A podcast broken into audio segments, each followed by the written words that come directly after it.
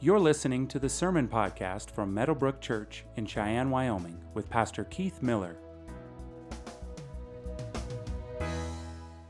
Our Bible reading today is Psalm 23, that can be found at page 458 of the Church Bible. The Lord is my shepherd, I shall not want. He makes me lie down in green pastures. He leads me beside still waters. He restores my soul. He leads me in paths of righteousness for his name's sake. Even though I walk through the valley of the shadow of death, I will fear no evil, for you are with me. Your rod and staff, they comfort me. You prepare a table before me in the presence of my enemies. You anoint my head with oil. My cup overflows.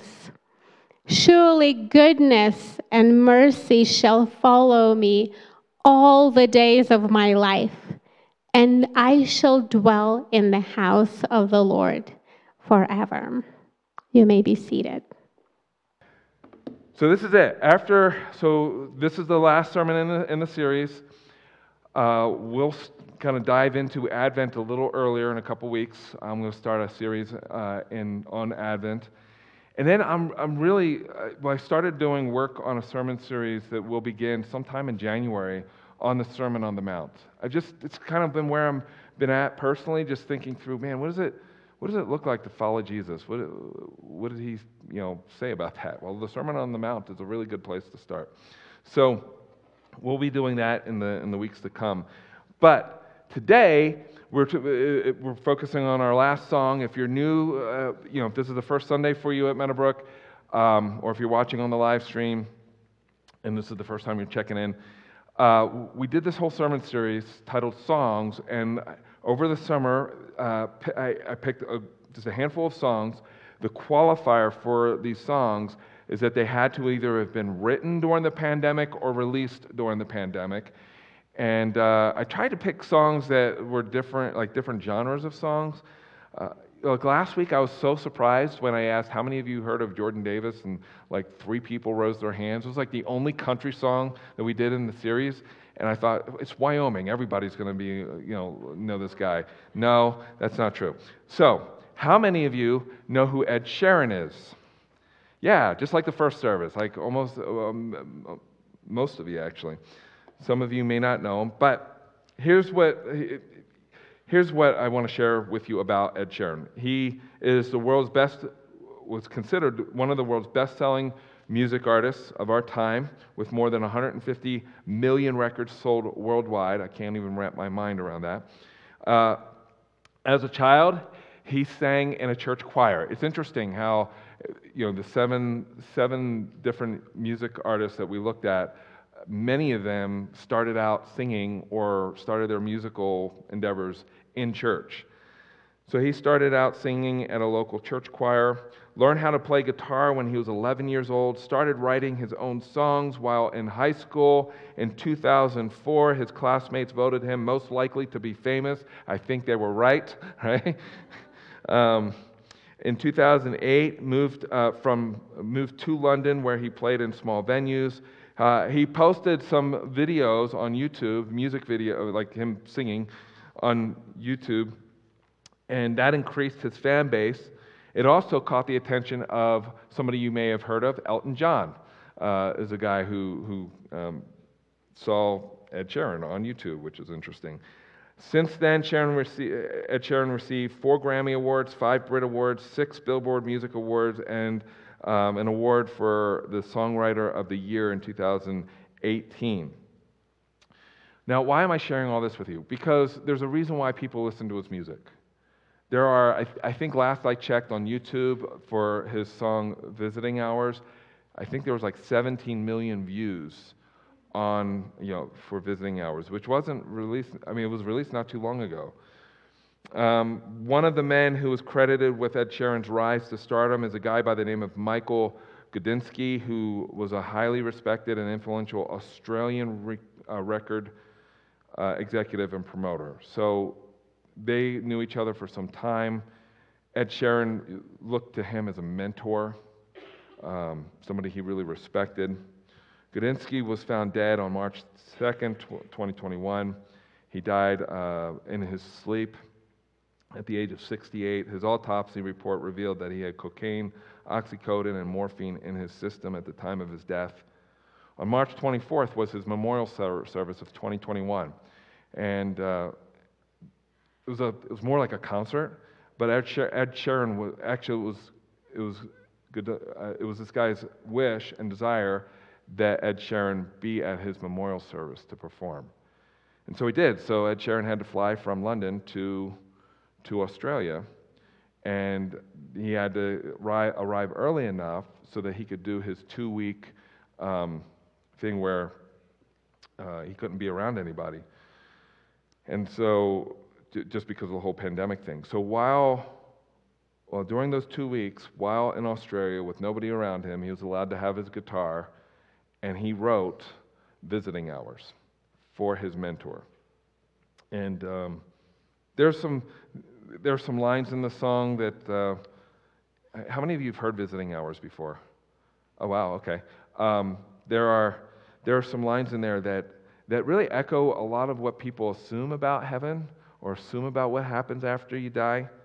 One of the lines in there uh, says this: "I will close the door but I will open up my heart, and everyone I love will know exactly who you are, because this is not goodbye, it's just till we meet again. So much has changed since you've been away. Like the assumption, and I've done many, many funerals, there, the assumption that many people have is that we're going to see that person again.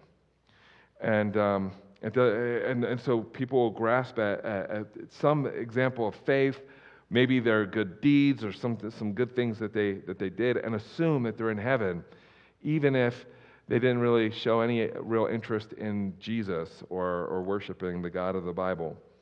In a study done by Barna, which is a research group, if you're not familiar with them, uh, most Americans expect to go to heaven after they die.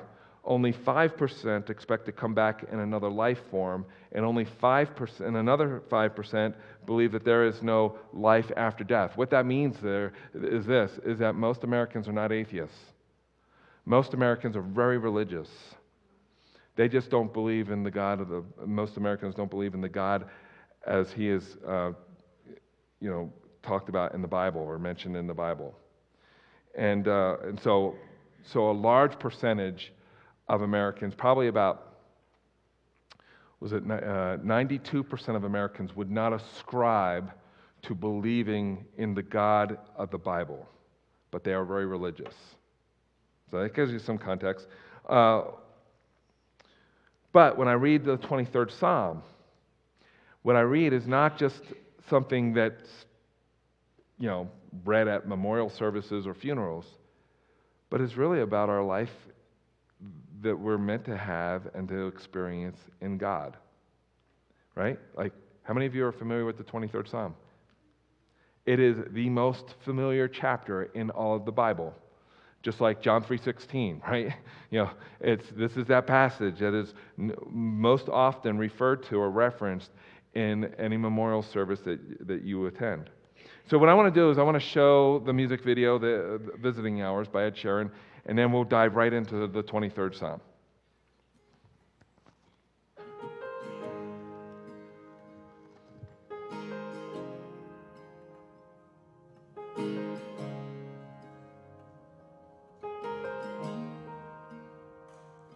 I wish that heaven had visiting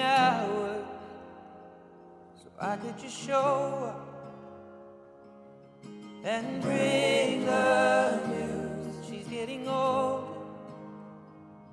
wish that you'd met her. The things that you learned from me, I got them all from you. And I just stay a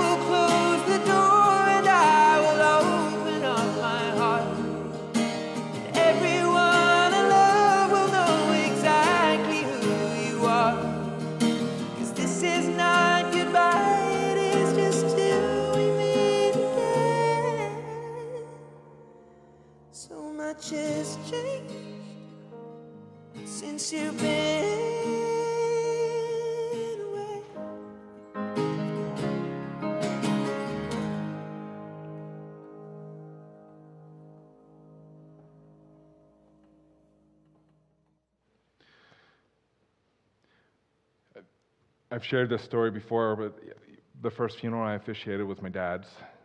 He was 47, and I was in my 20s.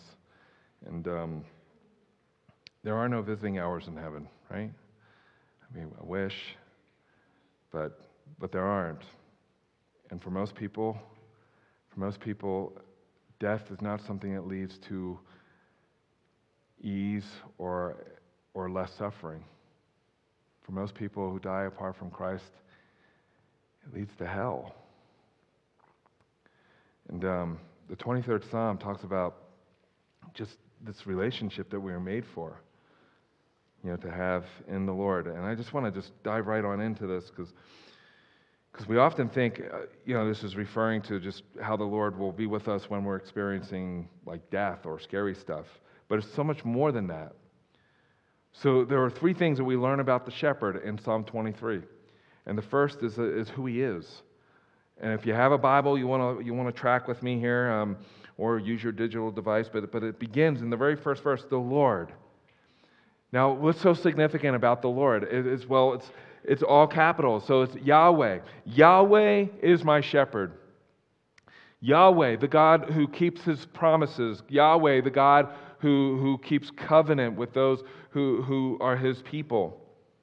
It's the name that's we, that we first encounter in Exodus chapter 3. In the burning bush. You remember that story, right?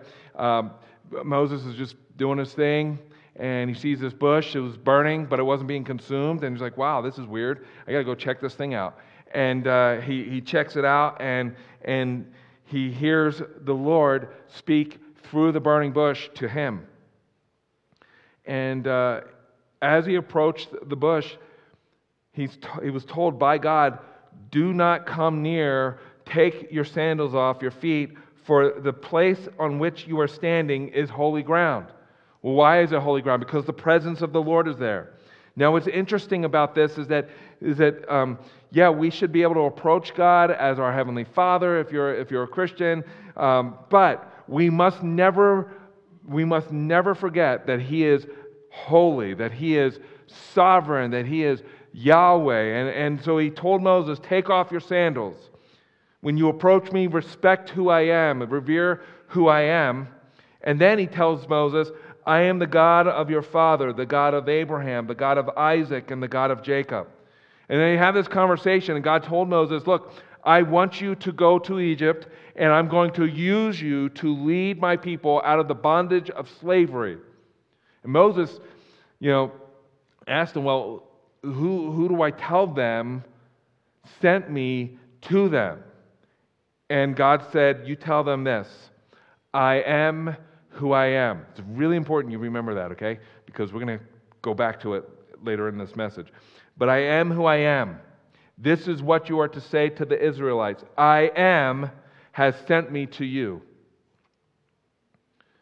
In other words, the God who is self existent, the creator and sustainer of all things, the one who changes not, who has no beginning or end. You tell them that's the one who sent me to, to, to you. It's the God who does not sleep, slumber, slack off, or slip into some stupor. He is Yahweh. He is Yahweh. And what's really interesting about this is that David, the, who wrote the psalm, begins with a statement about who God is with a single name, Yahweh, and then who what he does. He says, "The Yahweh is my shepherd." This is what he does. He is my shepherd. He knows me. I know him. I don't know how much you know about sheep, unless you live on a farm um, and have goats. I'm sure they're probably the same. Uh, and that is, they're, they're, they're dirty. Like, and for a shepherd, for a shepherd to tend to the sheep, it was, well, one, it wasn't a job that everybody wanted to jump in and do. And, for David, he was the youngest of his siblings, so he got the job of being a shepherd for his father's sheep. And it was a 24 7 job, it was a dirty job. He had to get in the dirt with the sheep. He had, to, he had to guard them. He had, he had to protect them from predators. He had to make sure that they wouldn't wander off because what are sheep known for being? Stupid.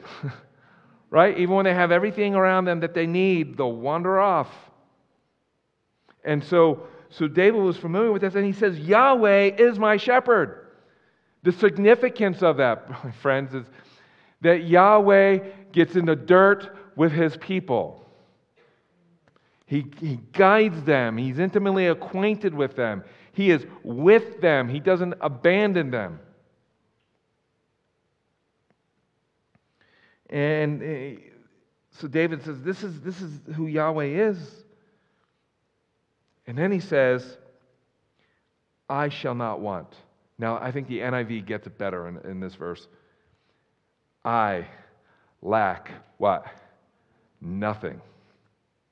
Why do I lack nothing? Because Yahweh is my shepherd.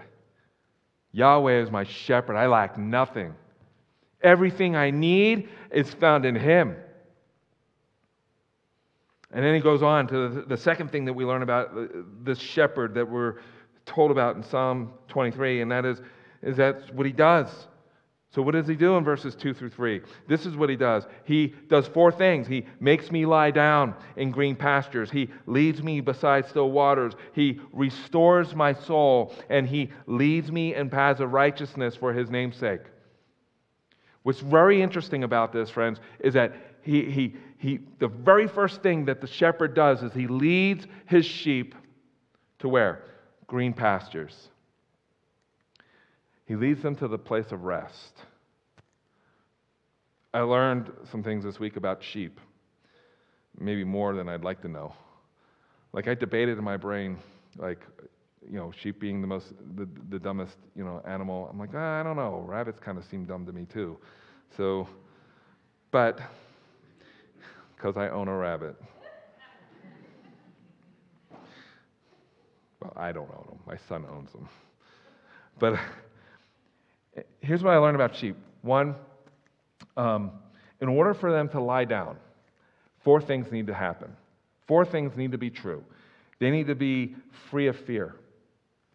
They need to be free of friction. Wh- wh- What do you mean? Free from being like rubbing up against each other. They need to be free from pests. And they need to be free from hunger. And all these things, all these things, the sheep are dependent upon the shepherd to provide them with. And, and it's the place of rest that David says the shepherd leads his people to. Uh, a while back, before we started this series, I just I thought, man, we needed to spend a little time on a Sunday in Psalm 46. Remember that? Psalm 46 kind of begins in a similar way that the 23rd Psalm begins. And it begins with these words God is our refuge and strength, a very present help in trouble. And then it, it ends with, or begins to end with, this statement Be still and know that I am God. Yahweh, my shepherd, leads me to the place of rest. Because that's where I can focus on Him, that's where I experience Him. This idea of rest is, um, you know, the, the, the green pasture, I think, like I introduced it to earlier in the service, I think it's the equivalent to the New Testament word abide. It's resting in Him. It's taking up residence in Him. It's finding your security, your, your, your, your, your joy, and, and everything that you need in Him. Jesus said of Himself in John chapter 15, verse 5, I am the vine. Let's read this together. Ready? I am the vine. You are the branches. Whoever abides in me and I in him, he it is that bears much fruit. For apart from me, you can do what? Nothing. That's what I was talking about earlier today. Like, like, like you think you can live out you, you know, the Christian faith victoriously over your sin out of your own strength? No, I can do nothing apart from Him. I need to be abiding in Him. He is the source of my strength, He is the source of my life. Like one question that you, gonna, you, you might want to ask yourself if, if you're struggling and you just don't know why, you, you know, it, it feels like your Christian experience has been nothing but backward steps, is maybe the issue is that you're not resting in Him. There's another verse that I want us to read. It's 1 John chapter 3 verse 24. Let's read this together. Ready? Whoever keeps his commandments abides in God, and God in him. And by this we know that he abides in us by the Spirit whom he has given us. I've said this before, and for those of you who are new, maybe you've never heard this before, and that is sometimes I hear Christians pray, you know, oh, if I just get, you know, more of the Holy Spirit. Maybe you've been asking that that question God, just give me more of your Holy Spirit so I can be more effective in the way I live my life for you. You need to stop praying that way. You know why? Because you, if you're a Christian, you have all of the Holy Spirit that you could ever need. The issue is not getting more of the Holy Spirit, the issue is the Holy Spirit getting more of your heart. And, and how does that happen? Abiding in Him, taking up residence in Him. Well, what do you mean by that? Well, you know, this is what I mean.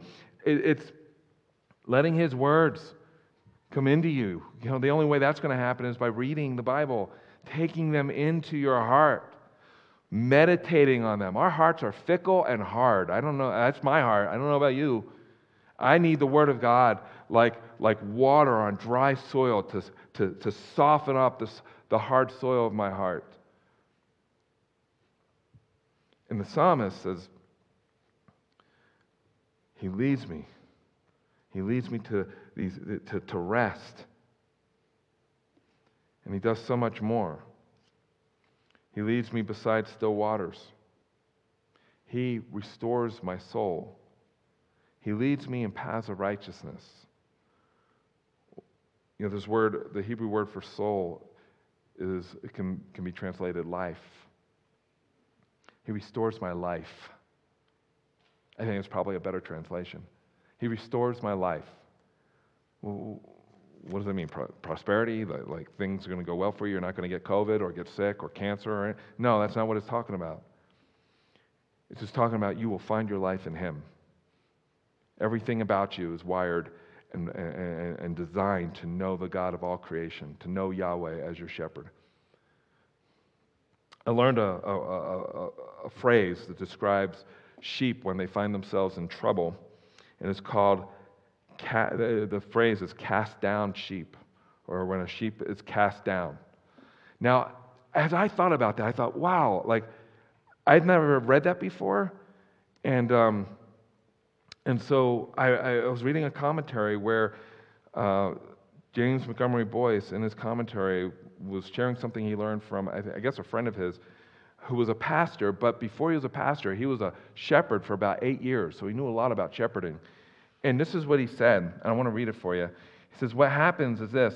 this is he describes cast down, when a sheep is cast down. He says, What happens is this a heavy, fat, or long fleeced sheep will lie down comfortably in some little hollow or depression in the ground. It may roll on its side slightly or stretch out to relax. Suddenly, the center of gravity in the body shifts so that it turns on its back far enough that the feet no longer touch the ground. It may feel a sense of panic and start to paw frantically. Frequently, this, one, this, this only makes things worse. It rolls over even further. Now it is quite impossible for it to regain its feet. In this position, gas is built up in the body, cutting off circulation to the legs, and often it is only a matter of a few hours before the sheep dies. The only one who can restore the sheep to health is the shepherd. Now, besides the fact that it's a good example of why sheep are dumb, like if you're ever wondering, just see the sheep doing this until it dies. Um, but, but that's us. Like we're called sheep. And don't, don't understand that as, don't hear God saying to you, you idiot, you dummy. but our hearts are fickle. That hymn, I, have quoted a couple times, prone to wander, Lord, I feel it, prone to leave the God I love is my experience. I don't know about you, but that's my experience. And uh, I was talking to a person who, who is a part of our church family who um, just fell off of sobriety and, and almost wound up in the hospital and, and uh, reached out to me and, and just said, you know, I'm scared. Could you pray for me? And, and we were talking. So I, I called this person and we talked at length. And, uh, you know, and this person checked, got checked into a facility to, to get back on track. But I, I shared with this person Micah chapter 7, verses 8 through 9, which says this Rejoice not over me, O my enemy. When I fall, I shall rise. When I sit in darkness, the Lord will be a light to me. I will bear the indignation of the Lord because I have sinned against him until he pleads my cause and executes judgment for me. He will bring me, he will bring me out to the light. I shall look upon his vindication. You know, the, the, you know how we wind up downcast? Often for our own sin, due to our own sin, and we get stuck. The enemy will want you to wallow in your shame and be stuck in your shame. The shepherd wants to put you back on your feet. And that is your only hope. He is the only means by which you can get back on your feet. You've got to want it but He's the one that can provide it.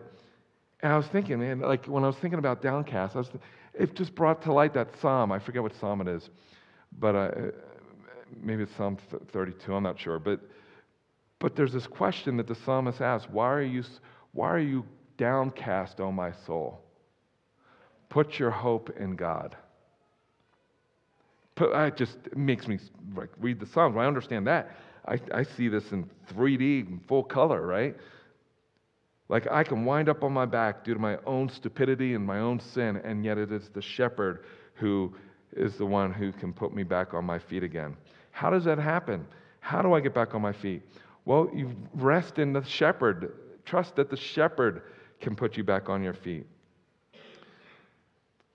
Why does, um, why, you know, like, why does he put up with us? He ever asked that question? Why, God, why do you put up with me? I've asked it. Maybe I'm being too transparent here, but I, I've asked the question, why, God, why do you put up with me? I'm such an idiot. Like, I feel like the Apostle Paul in Romans chapter 7. Why do I do the things I don't want to do? Like, think about, the, think about the, just the, the, the logic of that. Why do I do the things I don't want to do? Because I'm an idiot. right? I, am prone to wander. Lord, I, I feel it. Prone to leave the God I love. And, and why don't I do the things that I, that I know I ought to do? And then Paul dives into the whole gospel. That's our hope. And he says, why, does he, why does he lead us through life? Why, why, is he, why does he want to put us back on our feet? Why, does, why is he so concerned about us? Why does he lead us in paths of righteousness for his own, for his namesake? It's his reputation. He's Yahweh. He's the God who keeps his promises. He is the God who says to you, brothers and sisters, and he says it to me, that I will never leave you, nor will I forsake you. I am so committed to that, I am banking my reputation on that. I will not leave you.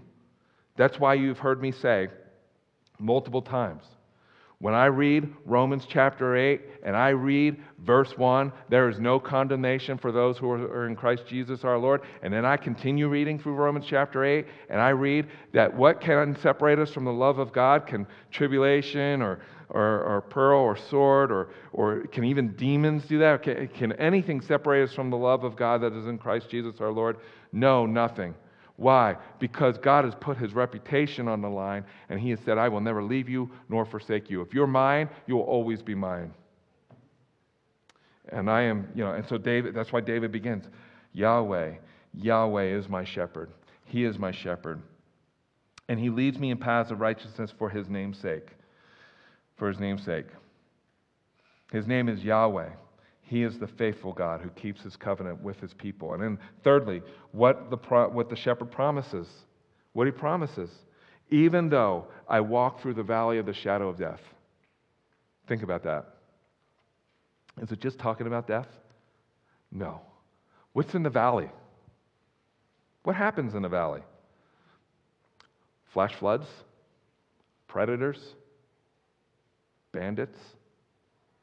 Danger. Even though I walk through the valley of the shadow of death, I will fear no evil. Why? Why, why do you have no reason to fear evil? Because the shepherd is leading me. Well, how is he leading me?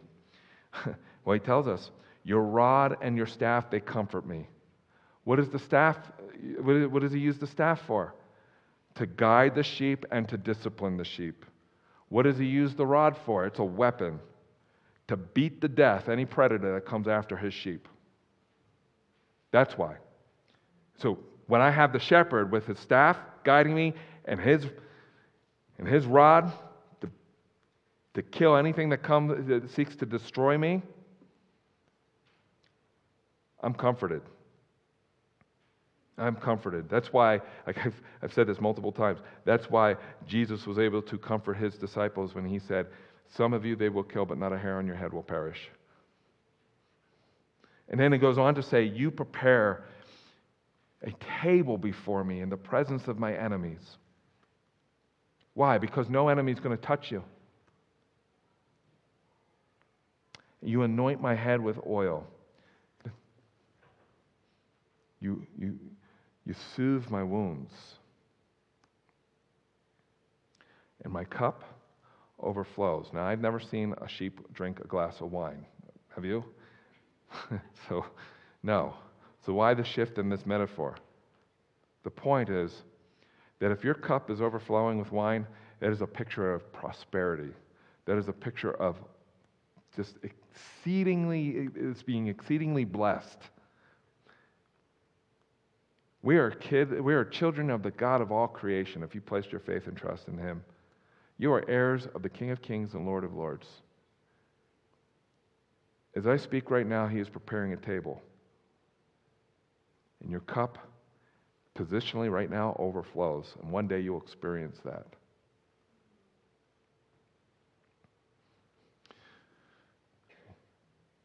You'll experience the oil over your head when He finally wipes away every tear from our eyes. These are the promises of the shepherd.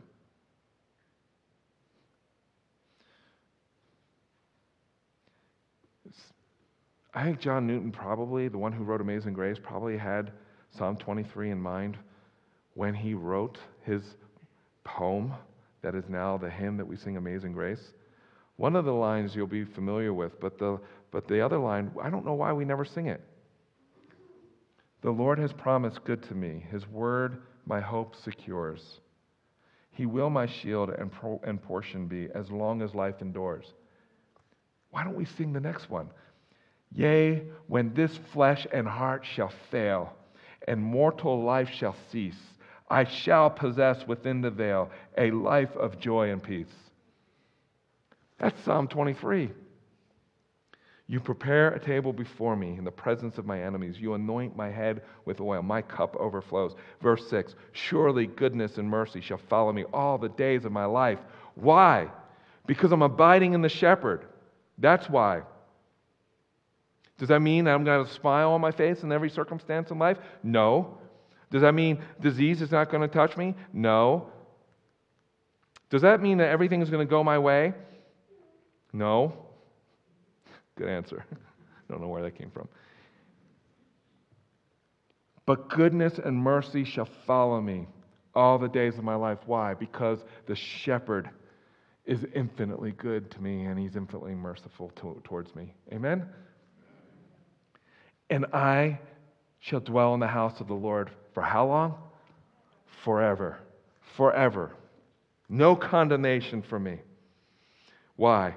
Because of anything I've done? No, because of everything that He has done. Which I, I close with this. I know we're over time, but what is Psalm 23 pointing us to? A better question is who is Psalm 23 pointing us to? It's pointing us to Jesus. To Jesus. Remember what God said to Moses? You tell them I am who I am sent you. You tell them that. Who are you, Jesus? Truly, truly, I say to you, before Abraham was, I am. That's not the only thing that he said about himself. In case there's any confusion, I am the bread of life, John chapter 6. I am the light of the world, John chapter 8. I am the resurrection and the life, John chapter 11. I am the way, the truth, and the life, John chapter 14. I am the true vine. That was a doozy.